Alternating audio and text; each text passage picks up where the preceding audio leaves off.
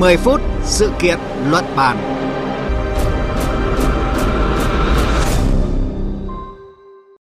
Thưa quý vị và các bạn, trong thời đại số ngày nay, mạng xã hội được xem là đời sống thứ hai của mỗi cá nhân. Tham gia mạng xã hội, bên cạnh những mặt tốt là lan tỏa những thông điệp, hành động đẹp để thấy cuộc sống tươi đẹp, ý nghĩa hơn, thì không gian mạng lại đang phơi bày những góc khuất, những mảng tối.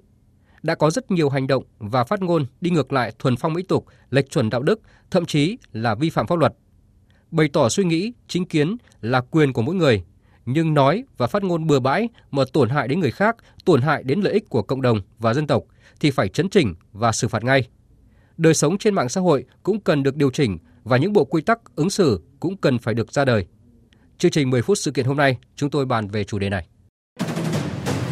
Đêm ngày 15 dạng sáng ngày 16 vừa qua đã trở thành ngày lịch sử của bóng đá Việt Nam khi lần đầu tiên đội tuyển Việt Nam giành quyền vào vòng loại thứ ba World Cup dù để thua các tiểu vương quốc Ả Rập thống nhất với tỷ số là 2-3. Nhưng điều đáng buồn là sau bàn thua của đội tuyển Việt Nam với các tiểu vương quốc Ả Rập thống nhất, hàng ngàn lời đe dọa từ phía một bộ phận người hâm mộ Việt Nam được ném tới tấp vào tài khoản mạng xã hội có tên trọng tài bắt chính Ali Sabat với hàng loạt những lời lẽ tục tĩu, khiếm nhã khiến trọng tài này phải khóa tài khoản Facebook. Đây chỉ là một trong rất nhiều những vụ việc vẫn đang hàng ngày diễn ra trên không gian mạng xã hội trong các hội nhóm, diễn đàn với những clip chửi thề, vạch mặt nhau. Cần coi đây là một loại rác trên mạng xã hội và nên thiết lập hành lang ứng xử cũng như có những chế tài xử phạt đối với những hành vi thiếu văn hóa này. Vâng, à, thưa quý vị và các bạn, à, cùng tham gia 10 phút sự kiện luận bàn hôm nay là nhà báo Phạm Trung Tuyến, Phó Giám đốc kênh VOV Giao thông, Đài Tiếng Nói Việt Nam. Vâng, xin chào à, quý vị thính giả của VOV1. Vâng, thưa anh Trung Tuyến, qua theo dõi thì có lẽ là anh cũng biết sau trận Việt Nam và các tiểu vương quốc Ả Rập Thống Nhất thì hàng nghìn bình luận trên trang cá nhân của vị trọng tài người Iraq liên quan đến trận đấu này, phần lớn là đến từ những cái tên Việt Nam. Trong đó thì hàng trăm bình luận khiêm nhã, đe dọa, chửi bới, thậm chí là xúc phạm nặng nề ông Ali. À, tôi thì thực sự sốc, còn anh thì anh cảm thấy thế nào ạ? À, thực ra thì à, tôi à, không sốc cho lắm bởi vì à, đây không phải lần đầu tiên chuyện tương tự xảy ra. Mỗi khi đội tuyển Việt Nam đá ở các cái giải đấu mà nếu như sau đó kết quả bất lợi thì à, người ta ngay lập tức sẽ tìm kiếm à, mọi cái cách thức đưa ra những lời sỉ nhục ở trên trang cá nhân. À, tuy nhiên bây giờ khi mà họ tìm ra cách thức để vào link của trọng tài đặc biệt là có sự hỗ trợ của Google dịch nữa thì à, họ áp dụng cái biện pháp này.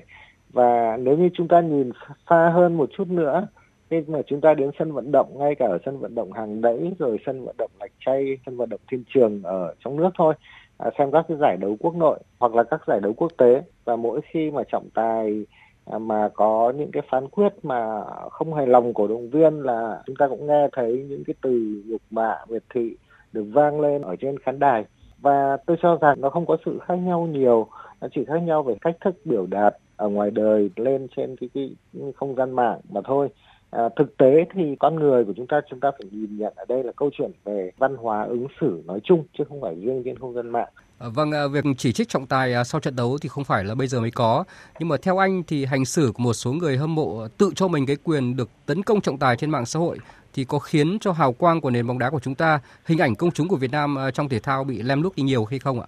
Tôi cho rằng chưa có ai đo đếm được cái việc nó có ảnh hưởng đến nền bóng đá hay không ví dụ như à, bản thân tôi chẳng hạn thì tôi không thấy hình ảnh của bóng đá Việt Nam kém đi khi mà các cái cổ động viên họ hành xử như vậy. Đấy là văn hóa của mỗi con người và chúng ta không nên nhìn vào chuyện bóng đá Việt Nam có kém đi hay không ở đây mà chúng ta hãy nhìn thấy là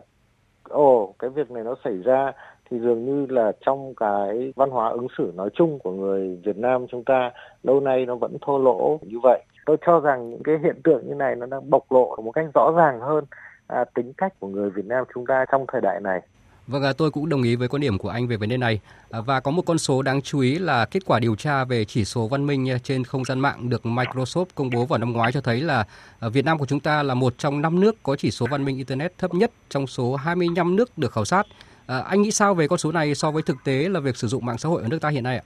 Tôi nghĩ rằng mạng xã hội nó chỉ là một cái hiện tượng nó phản ánh cái cuộc sống ngoài đời thật của chúng ta mà thôi nó cũng phải có cái sự tương đồng. Nếu như bây giờ chúng ta khảo sát thực sự về cái ứng xử trong xã hội của chúng ta khi mà đi đường chúng ta thấy là mỗi khi mà va chạm à, phương tiện giao thông chẳng hạn thì chúng ta cũng sẽ thấy ngay những cái từ ngữ tục tĩu được văng ra. À, chúng ta đi lẫn vào một đám học sinh vừa mới tan trường chúng ta thấy vô số từ tục tĩu được văng ra. Thậm chí ở một khu chung cư chúng ta thấy các ông bố bà mẹ mắng con chúng ta cũng thấy từ ngữ tục tĩu được văng ra và mạng xã hội chỉ là một trong các cách thức để mà người ta biểu đạt cái cái sự tục tĩu đó trong đời sống thường nhật mà thôi và nếu như có một cái cuộc khảo sát thực sự về văn minh trong ứng xử trong cuộc đời chứ không phải chỉ trên không gian mạng thì tôi nghĩ rằng Việt Nam cũng sẽ đứng ở áp chót mà thôi. Vâng, như con người ngoài đời thực thì trên mạng xã hội chúng ta cũng mong muốn xây dựng một môi trường văn minh và tiến bộ. À, theo anh thì để làm được điều này chúng ta cần có những yếu tố nào? Tôi nghĩ rằng trước hết mỗi người lớn chúng ta khi mà ứng xử với nhau cũng nên à, tiết chế các cái ngôn từ à, tục tĩu cũng nên tiết chế cái phản ứng của mình trước mỗi cái sự việc và nhìn nhận mọi thứ nó có cái sự cân nhắc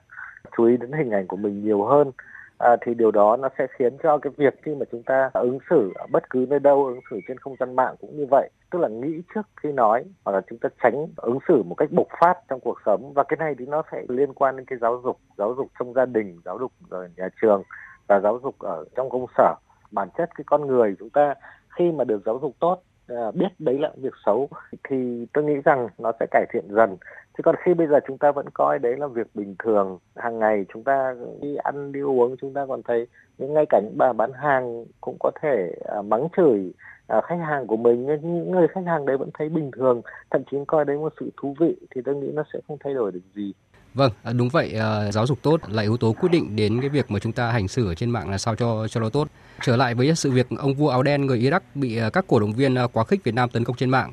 Trước đây và cả bây giờ thì bóng đá thế giới cũng đã từng chứng kiến rất nhiều sai lầm của trọng tài, nhưng mà các trọng tài thì vẫn luôn được tôn trọng ở các nước khác. Chúng ta có thể học được gì từ văn hóa ứng xử của các cổ động viên ở các nước tiên tiến trên thế giới thưa anh?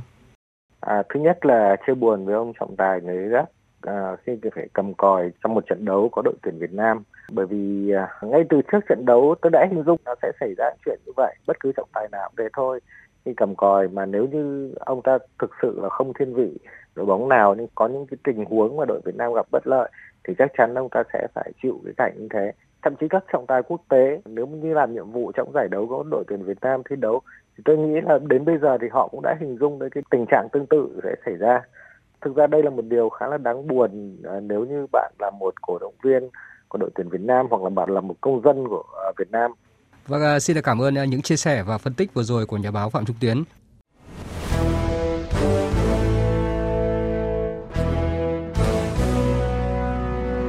Chuyên gia lên tiếng. Chuyên gia lên tiếng.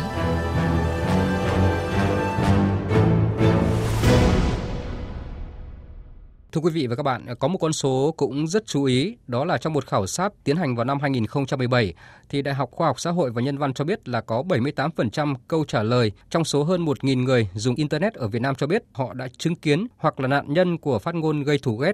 À, con số không hề thấp à, cho thấy là tình trạng này đang phổ biến tại Việt Nam. À, mặc dù Việt Nam đã có các văn bản luật và giới luật tương đối bao quát các hành vi và ứng xử trên không gian mạng, mọi cá nhân vi phạm đều sẽ bị xử lý. Luật sư Diệp Lang Bình, đoàn luật sư Thành phố Hồ Chí Minh cho rằng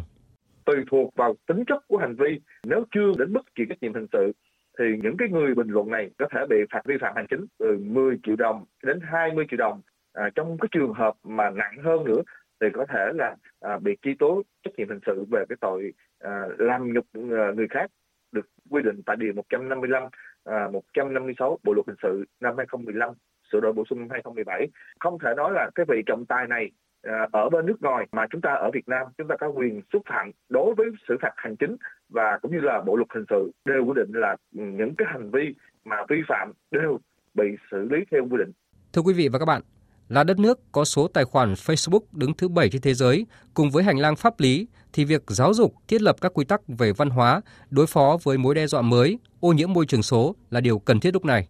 Bộ quy tắc ứng xử trên không gian mạng vừa được Bộ Thông tin và Truyền thông ban hành, được hy vọng sẽ thúc đẩy công lý trên mạng Internet, hạn chế phần hoang dã của môi trường này. Đến đây thì thời lượng dành cho 10 phút sự kiện và luận bàn hôm nay đã hết. Chương trình hôm nay do biên tập viên Nguyễn Cường biên soạn và thực hiện, chịu trách nhiệm nội dung Nguyễn Vũ Duy. Kính chào tạm biệt và hẹn gặp lại.